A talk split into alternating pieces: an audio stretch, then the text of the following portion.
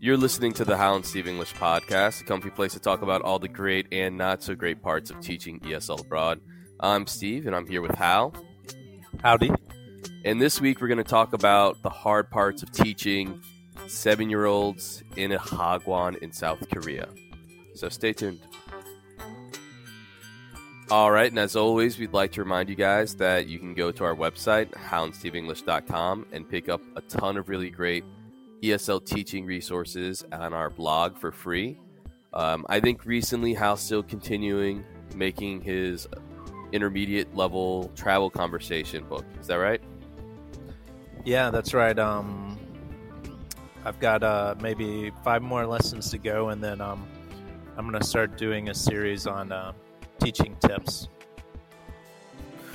Great, yeah. So you can go to our site, and on the blog section, you'll be able to find um, PDFs that you can preview and get some good ideas from, and some video resources as well that you can show your students to get them uh, warmed up for Well, yeah. class. And they can download uh, this series for free. So I wanted uh, them to have some, yeah, get a preview of what our conversations lessons are like. So this whole uh, travel conversation series I put up there for free. So yeah, definitely go to halandsteveenglish.com, check out our blog, and then as always, if you join our monthly membership, we'll uh, you'll have access to over a thousand resources in our library for nine ninety nine a month. First month free because we're really cool. Uh, your contributions help us make more awesome stuff. All right, Hal, seven year old students at an English academy. Yeah, what's the what's the deal? Why why is that the magic number seven?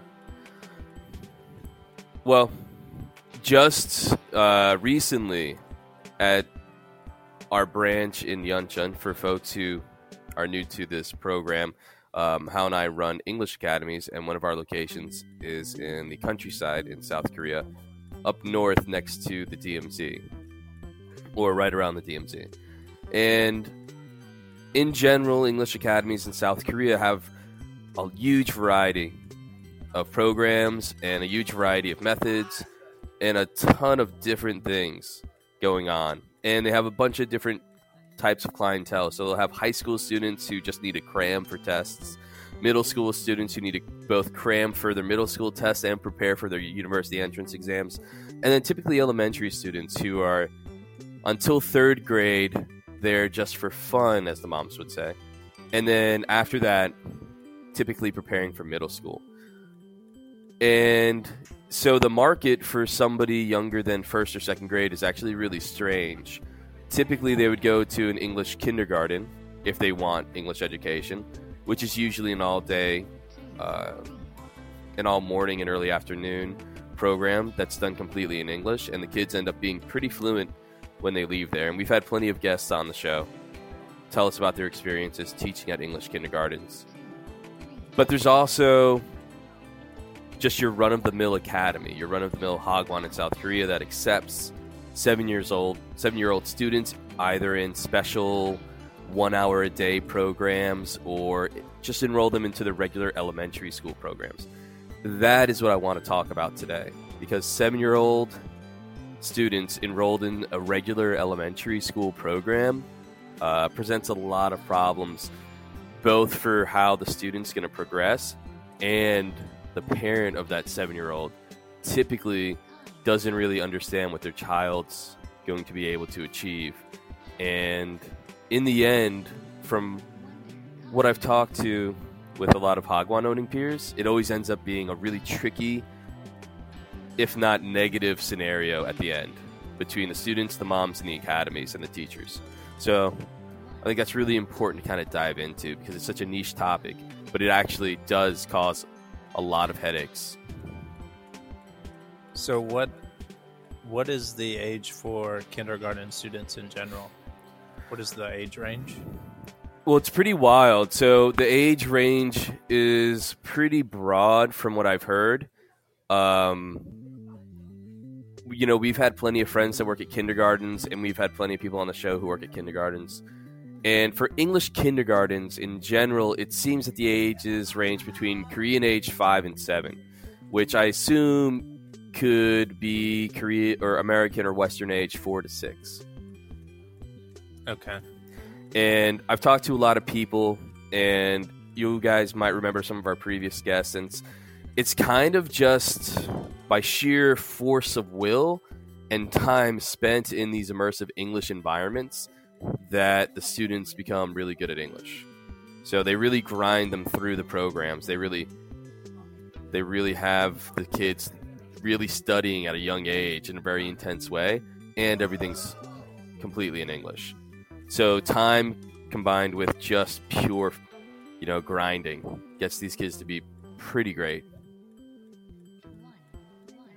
Yeah, and they're geared for it at that age too, right? They Ex- absorb like Ex- crazy. Exactly, exactly. And so that's kind of the the preconception that parents would have when they hear the term English and kindergarten together. So Oh, okay, I get it. Yeah. so that's kind of you're always going to be fighting against that even if you educate your customers, your parents, and if you're just a teacher and you don't own an academy, even if you think your parents are well educated, you might find when you're just teaching class some of your younger students, your 7-year-olds, maybe even your 8-year-old students kind of drop out unexpectedly after 6 months or a year or a year and a half because the mom expected the kids to be fluent like a child who goes five hours a day every day for two or three years to an English kindergarten, but their kid's not fluent because he only comes to your academy or your class for one or two hours a day. Um, you know, three to six hours a week. And so, even if you educate your parents and you, you tell them and you give them caveats about how this is not the way our program's designed, if you want that, go to the $1,500 per month English kindergarten, go to the $2,000 per month English kindergarten it it never really it never really gets into their brain that that's you know that's a misconception that they have about English education. They still at the end of the day kind of they they compare their kids to each other and so they compare you and your program to the 5 hour a day program.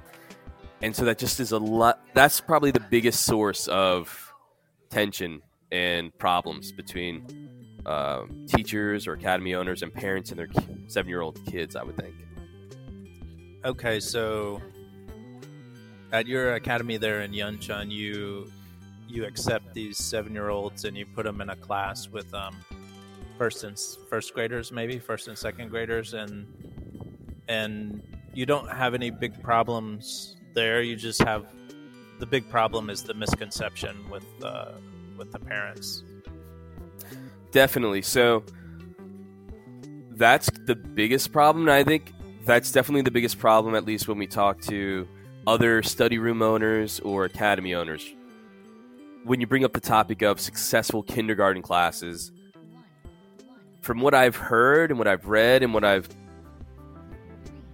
what I've uh, talked about with other folks is the best they can do is like a once a week program with young children, hoping that those children um, convert into long term kindergarten or long term elementary students when they get old enough. And you and I have done that mm. too. And the conversion rate Right. was pretty low. It's about about twenty percent or thirty percent of those kids actually enrolled in our program, and they went somewhere else actually afterwards because, well, maybe they decided since their kid wasn't fluent after one once a week, our program wasn't as good. Obviously, it's just, it's just it sounds kind of astonishing to dissect it like that, but it's true. Like there's there's just this weird misconception that they can't escape about the kids being compared to full time English kindergartners, and why is my kid not fluent? Why can't my kid write well? It's it's very strange. So yeah, like you you brought up the English Academy, um, the second branch in Yeoncheon. So there we started with just a purely kindergarten class that was for six to seven year old students who wanted to be exposed to English, but didn't want to develop writing skills or phonics. So we set an expectation with parents that we would be focusing mostly on just exposure and mostly on just trying to get their vocabulary and their speaking skills up, up, up, right? And we used a pre A1 curriculum, but really the parents loved it for the first six months. And then after six months, even though I thought we had educated these parents really well on what they should expect with their kids, the same conversations kept popping up. Oh, I don't see my kid's progress. Oh, my kid can't read.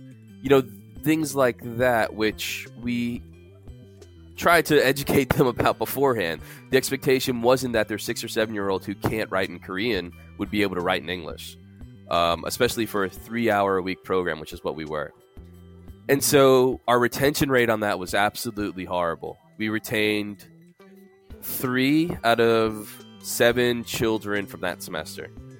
The rest left because Right. they were unhappy.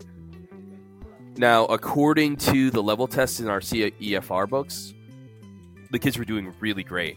So the kids were pre A1 level, but they responded better than all of our middle school students who we've been receiving because, you know, it's the countryside, the students' abilities are really low, but these kindergarten students were doing really well, but the parents didn't really care because no matter how much we tried to explain to them, it went over their head that their kid's not going to be like an all day kindergarten student.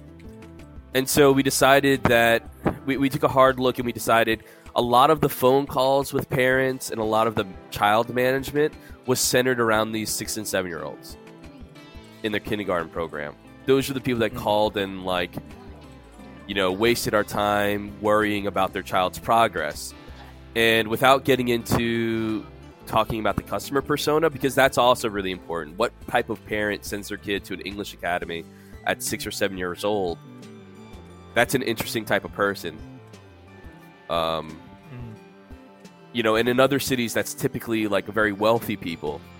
But if you're not in some of these very large cities, the people who end up sending their kids to English kindergartners or English kindergartens are not very wealthy by comparison and therefore might not really have exposure to education because education in Korea is really based on what you can afford to get into. So the parents themselves might not know how to learn English.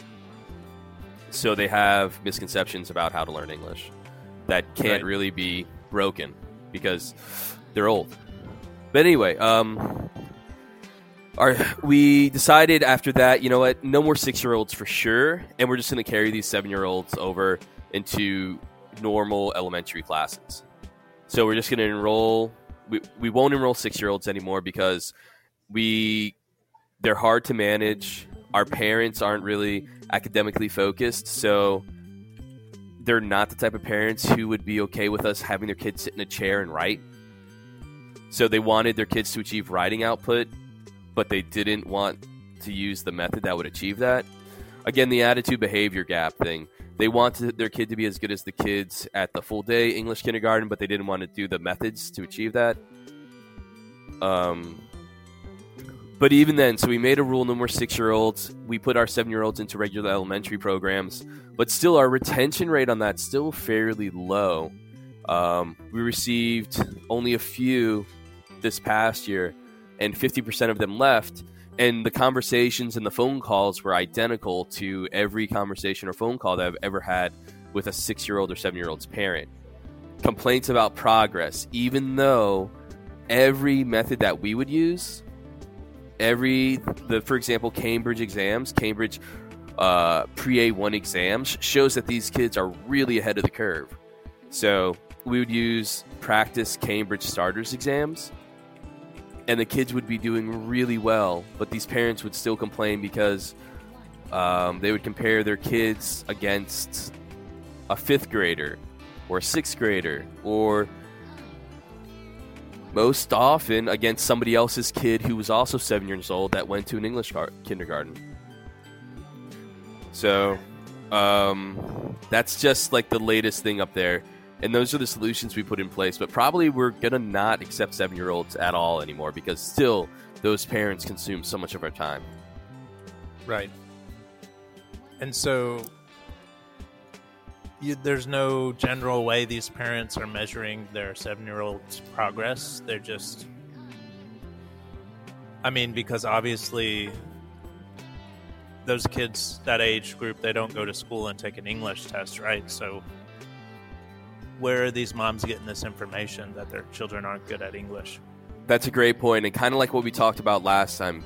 especially in Korea, being so focused on shame and face. Basically, they compare their kids to other kids, or they can they have adults com- uh, analyze their kids' ability. So, for example, most recently, well, I guess I should go back. And those are really dumb methods because any kid is going to be shy. I'm a Korean student. I'm studying Korean. I'm embarrassed to, you know, be put on the spot and speak Korean. What kindergarten kid is going to want to be put on the spot and speak English in front of strangers? And that, like, if you talk to academy owners or study room owners, you will hear crazy stories about a student quitting here or there because, well, I went, I went up to a foreigner, my kid couldn't say anything to him, so we're quitting.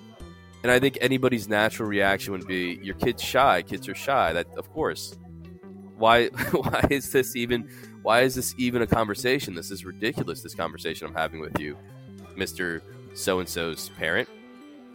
But that's truly, basically, how a lot of these children are analyzed by their parents. So most recently, I had a kid who went to a Korean-run daycare, and again, on the previous shows, we discussed, you know, education in Korea, you know, memor- rote memorization, and so just some random daycare lady who couldn't speak English at all or didn't know anything about English, I think presented this the child with like I don't know some images, and how I'm sure you, I'm sure you can imagine the scenario, like some lady probably just memorized some sentences from a TV show or something, and then presented it to the kids, and because the kid didn't say it perfectly or was too shy to say it perfectly. They said, "Oh, he's bad at English," and the mom lost face because the mom was there also, and the mom lost face because, well, I sent my kid to an English academy, and I was really proud of his English ability, but right now in front of everybody, he's not speaking, and her natural reaction would be to blame somebody else because that's what happens when you lose face. It's so instead of thinking the kid's shy, instead of thinking, well, this is bogus, there's a there's a fella who's a from the United States with several university degrees down the street with uh, a Korean wife with you know university degrees teaching. She trusted the daycare center worker because she lost face in that scenario. So something had to be done.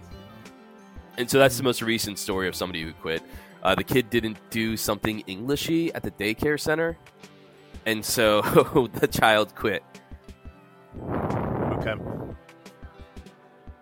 So that's the that's the final conclusion, though, right? You guys take the seven year olds, or are you going to stop even taking them? It's not It's- worth it. Well, the motivation behind taking any student is to help them be good at English, and it's to help them, you know, achieve some type of English proficiency. And you know, maybe now it's time to talk about the type of persona that sends their kid to, you know, English kindergartens. But our solution now is this this market, the six, seven year old kindergarten market really helped us out when we first opened up. Because there is Right. always going to be a motivate there are always going to be motivated customers who want their kids to have a leg up on the competition. Because Korea is Mhm. super competitive and they want their kid to be really good at English and they can't send them to the full day kindergarten, so they're gonna full day English kindergarten, so they're gonna send them to you. And so there's always gonna be a market for that. So if you open up an academy or study room, you're going to be able to get, you know, an extra grand or two a month in income just from that demographic. The problem is they quit. Um, you know, when they get into elementary school, you don't convert them at a very high rate unless you do have that full day English kindergarten. You don't really convert those kids at a super high rate into long term elementary school students because for a variety kids learn at different rates, even though parents here don't want to admit it. So maybe the parents will be dissatisfied that their kid's not as good as the top English kindergartner in your class. So instead of thinking, you know, kids learn at different rates, they think, well, I'm just going to leave and try out a different academy. Um, and I think I lost my train of thought. But anyway, there's Yeah. yeah, I think at the beginning you accept these customers, but they leave anyway in the long run because they're just very worried and they're stressed and they're worried about their kids' progress all the time and they're never confident. And so, if you get a sustainable income from elementary just normal elementary students, there's no reason to put up with like the headache of seven year olds in your academy. Right. Um, yeah, and I. Th- you go ahead. I was just going to say one more thing, and you know, for teachers out there that are at academies, or for uh, even public school teachers that have to teach a strange after school program for seven year olds, like we did at the library program, uh, we taught kindergarten students at the library program. It really is an extremely stressful thing to do because typically the class is oversized, so you have too many students. Typically, the kids are just you can tell you can tell that your academy director is just trying to make money because he noticed that a lot of seven year old parents or parents of seven year olds want to get their kids into english academy. So unless it's a full day elementary program like those one hour t- or a day classes or six hour a week classes like are just filled with a bunch of kids that weren't properly level tested that don't really you know don't really have the right um, learning habits yet to be in the class and like you're stuck there teaching them. And i think me and you have both been in that situation as you know at public school and privately at other people's academies where it's just like this is hell. This is my worst class. I can't i can't, the kids don't have the right books and they're not even well trained. But the the academy director just kind of sitting in the background rubbing his hands together li- lipping, licking his lips thinking about the money he's making from it. Yeah. Yeah, I, I like that imagery. Licking the lips, rubbing the hands there. Dude, I'm sure they actually do it. I'm sure they're in the back office just watching that CCTV, watching us struggle, but just counting each individual head in that class as a $200, $300 bill. I gotta say, yeah, some shisty stuff goes down. That's for sure. The, I mean, the market's infamous for it, right? Yeah. But I just add to that, um, also for our listener, listeners that that teach uh, the little the little ones that age, and also kind of loosely related to what you talked about. And I and I googled this because I don't know the terminology, but I googled teaching other subjects in English, and it gave me CLIL. Yeah. But that's this immersive environment, right? Yeah. Which you talked about with the kindergarten schools, like the all day or half day programs. Yeah.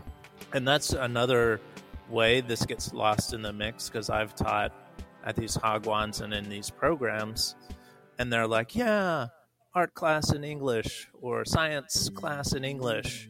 And it's like one hour a week.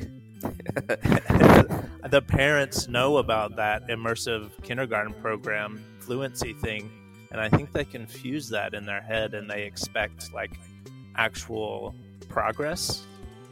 Whereas if you're talking about a one hour a week program doing fun you know art english it's all about exposure for these kids. I mean it's extremely valuable in my mind but it is not connected to fluency in any way. So but I've I've I've taught those programs and and they're you know and the Hagwon owner or whoever's like okay they gotta learn these 10 science words in today's English science class. And it's like you guys realize that these 10 science words mean nothing to this kid and they're not to remember random 300 science words at the end of the year. It's not to they completely missed the point. I mean, those kind of classes I think are great, like I said, for exposure. But I think that's another uh, related misconception that that people should, teachers should be aware of, and I think mixes into what you talked about. Dude, I love your stories of the Shiesty programs that you've taught at, where and, and you know anybody who's thinking about coming abroad to teach, or anybody that's currently here, it's like not only does everybody mislabel their courses in attempt to, you know, wow parents, but the parents themselves kind of fight you whenever you try to educate them on it. So we've we've really desperately tried to educate our parents, and I think something that me and you always talk about are the speech contest videos, where you've mentioned, and I do, I've done the same thing. They'll come to you to write the speech for their or typically the Korean teacher will write a speech for a kid, come to me to double check it, um, which is always confusing. So I don't know if they want it grammatically correct or they want me to just rewrite it all as if an American kid did it because none of it. It sounds like a Google Translate whenever they show it to me, and then they give it back to the kid to memorize, and then record the kid, and it's just awful. I was watching one the other day. Hi, my uh, name uh, is. You know, if the kid actually knew that structure, he'd say, "Oh, hi, my name is Bob. Hi, my name is Ben." He'd say it quickly. He wouldn't say it as if he's reading off a blackboard in his mind. And Yeah. so, but the parents do fight you. The parents, when you try to educate the parents, um, and you know that's kind of the bane of our existence. Uh, just trying to re-educate parents because there's so much misinformation out there about what English education is. So, you know, telling them that this once a week art class is actually a scam. Doesn't really it doesn't phase them. Kind of like when i tell them what to expect for my english kindergarten class it just doesn't enter their brain actually. They just like no no my kid should be fluent like a full day kindergarten. And like you said oh no no no my kid should be learn 100 science words just like the full-time kindergarten. So it's Yeah. kind of a lose-lose. And i was thinking also something really important that you really can't say in asia is that kids learn at different rates. And it's totally okay that they do. Uh, Yeah. that's impossible to say to a parent here. Well, and you say they learn at different rates, um, and this is one of my one of a thing I admire about the American education system is um, there's a lot of there's a lot of a long history of research there, so there's a lot of information, especially on the in the psychological aspect. But not only do they learn at different rates, there's different types of learners, right? yeah So we've got this idea of like visual learners or hands-on learners. Like kids are just different, and I think that's just a completely foreign concept here. Like I've tried that a few times to explain to the parents, like, "Hey, your your kid's not stupid. They're just different. They they they learn in a different way, and I and they're great, but." You know, I, their but their vision is kind of narrow in that sense. They can't really catch what I'm saying. Yeah, and it sounds really reductionist to say, but a lot of those big cultural differences do kind of illuminate why the parents are the way they are. So last week we talked about collectivism. Um, they don't really, at any school really, they don't have, you know, beginner math, intermediate math, and advanced math for different level of students. They're all in the class together. Um, from what I've heard, you know, I don't know if things are changing now, but that's just the way it's always been. And we talked about shame culture, and we talked about you know, uh, low context cultures or high context cultures. It's just like the parents cannot endure the fact that their kid is any different than the other kids in class, or won't be as quick as the other students in class. So, in my experience, that's a no-no. You can't you can't have a conversation with a parent like about that. We we Uh, yeah, do yeah. you know we do kind of well we do have parents that are kind of like in the know. They're like, yeah, my kid's a bit slow, and that's awesome whenever you have a parent like that. Um, so it's not in a completely gray painted picture of just you know mindless doctrine of oh everybody needs to be the same level, everyone needs to progress at the same time. But in general, you can't really tell a mom, you know what, this kid wasn't able to do this worksheet today or wasn't able to complete his test today, and that's okay. He'll get it because we're going to be hitting this with a few different methods and in a few different units over the next year. I would never say that to a parent because they're going to quit. so, you know, a lot of that's why a lot of kids just focus on or a lot of schools just focus on memorization as well. Like not only is rote memorization the way that they've just done it here for a while but because the parents just really can't accept that the kids learn at different rates and in different ways that's another reason why like you mentioned the other week your uh, some fella at an academy you worked at did the entire science craft project by himself and then just took a picture of the kids holding it in order to show it off to the parents because well if jimmy put a leg where the arm's supposed to be i'm quitting Oh, that was horrible. It's horrible.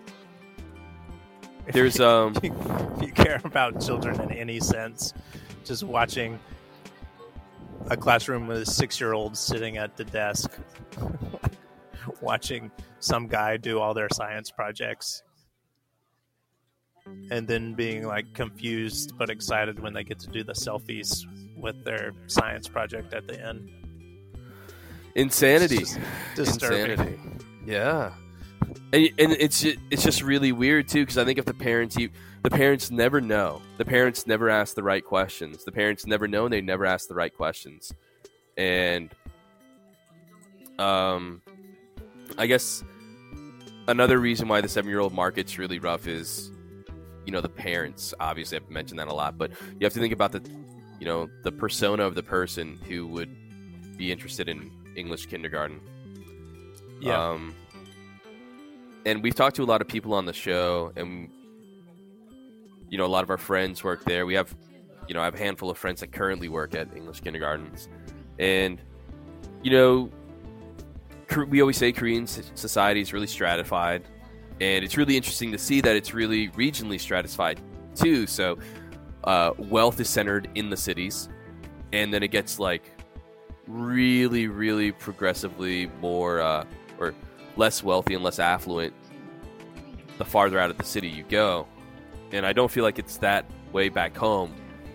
Every city typically has a hospital. Every tip city typically has some doctors. There's always a you know high earners, middle class owners, and working class owners in every city in the states. But here in the countryside, it's like when you get there, it's either uh, impoverished or working class earners exclusively.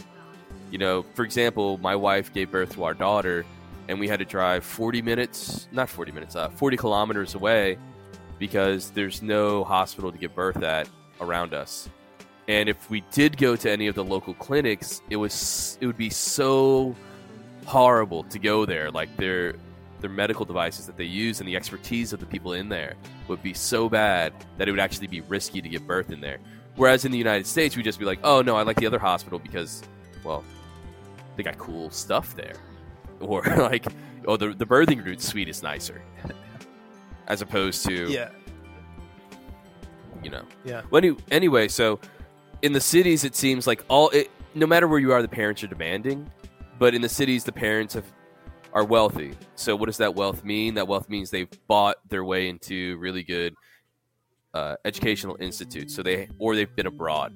So they do have exposure to the modern methods of language education.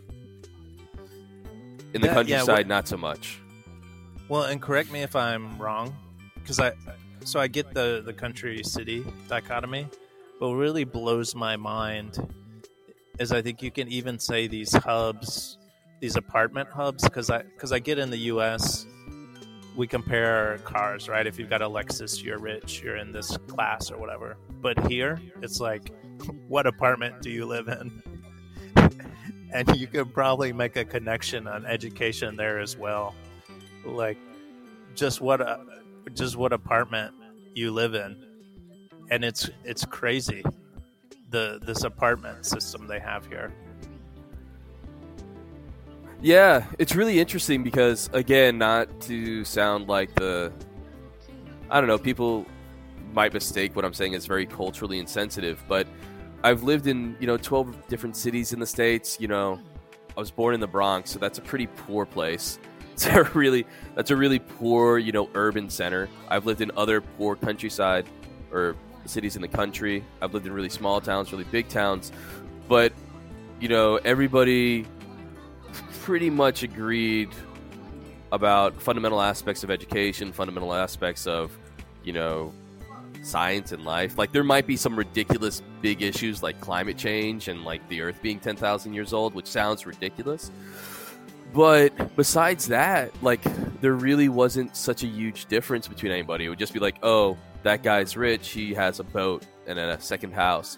But it really didn't affect my interactions with anybody. Mm. But as we often discuss, like it's extremely stratified. So, like, um, the kids, you know, you can't marry into this family because their dad doesn't also own a Mercedes, which that's a fact. I've heard that story. So, my wife has told me that story. But in any case, so you know, it's kind of a shame because a lot of our motivation is to help out people as teachers. But it seems like the people that would need the most help are actually kind of the meanest in those environments. So I find the seven year old parents in the super countryside town to be meaner than the the parents in our other city where we have our other location. And it sounds like uh, parents in the cities at the kindergartens in the city are also very demanding, but in different ways. And Yeah.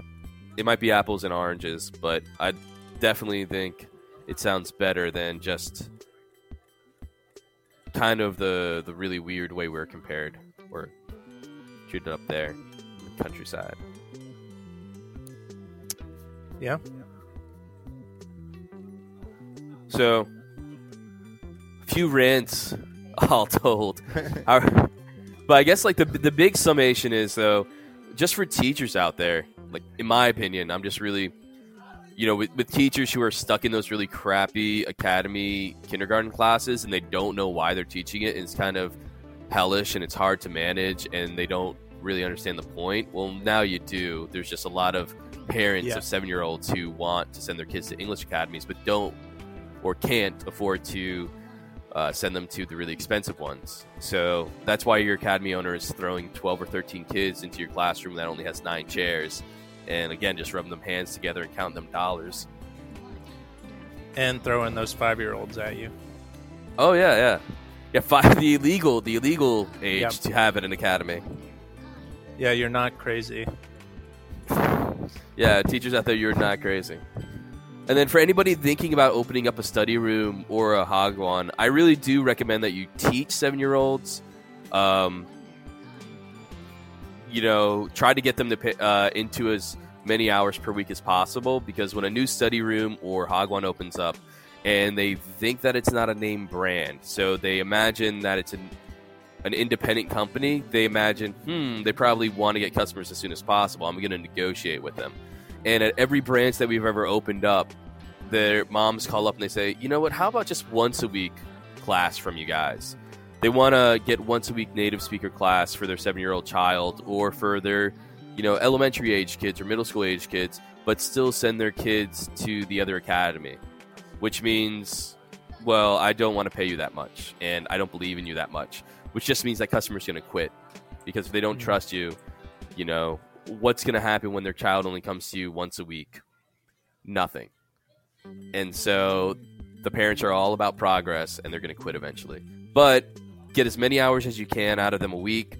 Try your hardest to show progress, but definitely plan to replace those seven year old classes with full time elementary classes because the retention rate on them is very low. I've the only person I know that has a good retention rate on element or kindergarten students are either owners of full time kindergarten classes or a gentleman I know that does once a week weekend classes.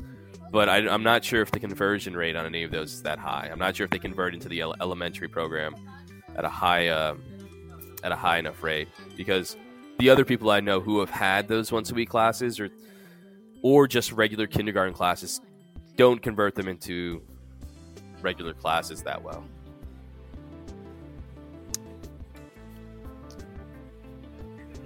Yeah, man, that's a wild market. That's why. Uh, Was I too ranty today? Was my podcast too ranty? Then? no, I don't. I don't think so. We're still. I think we're still good on time here. I think good time to close it out, though. Yeah.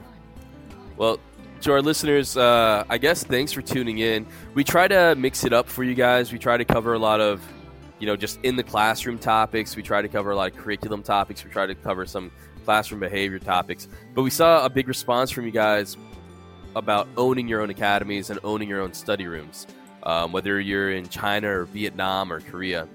Um, also, some some folks in Japan. Apparently, thanks for listening. Japan is our second or third uh, most popular place according to our downloads list.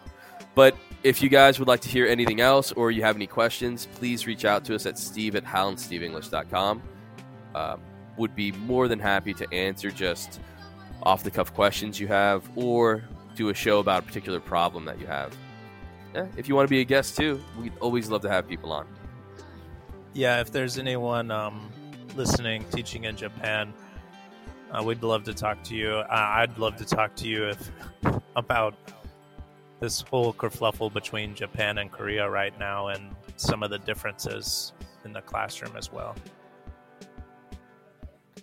All right, that's on you guys. Uh, ESL teachers in Japan, get in touch. All right, see you guys. See ya.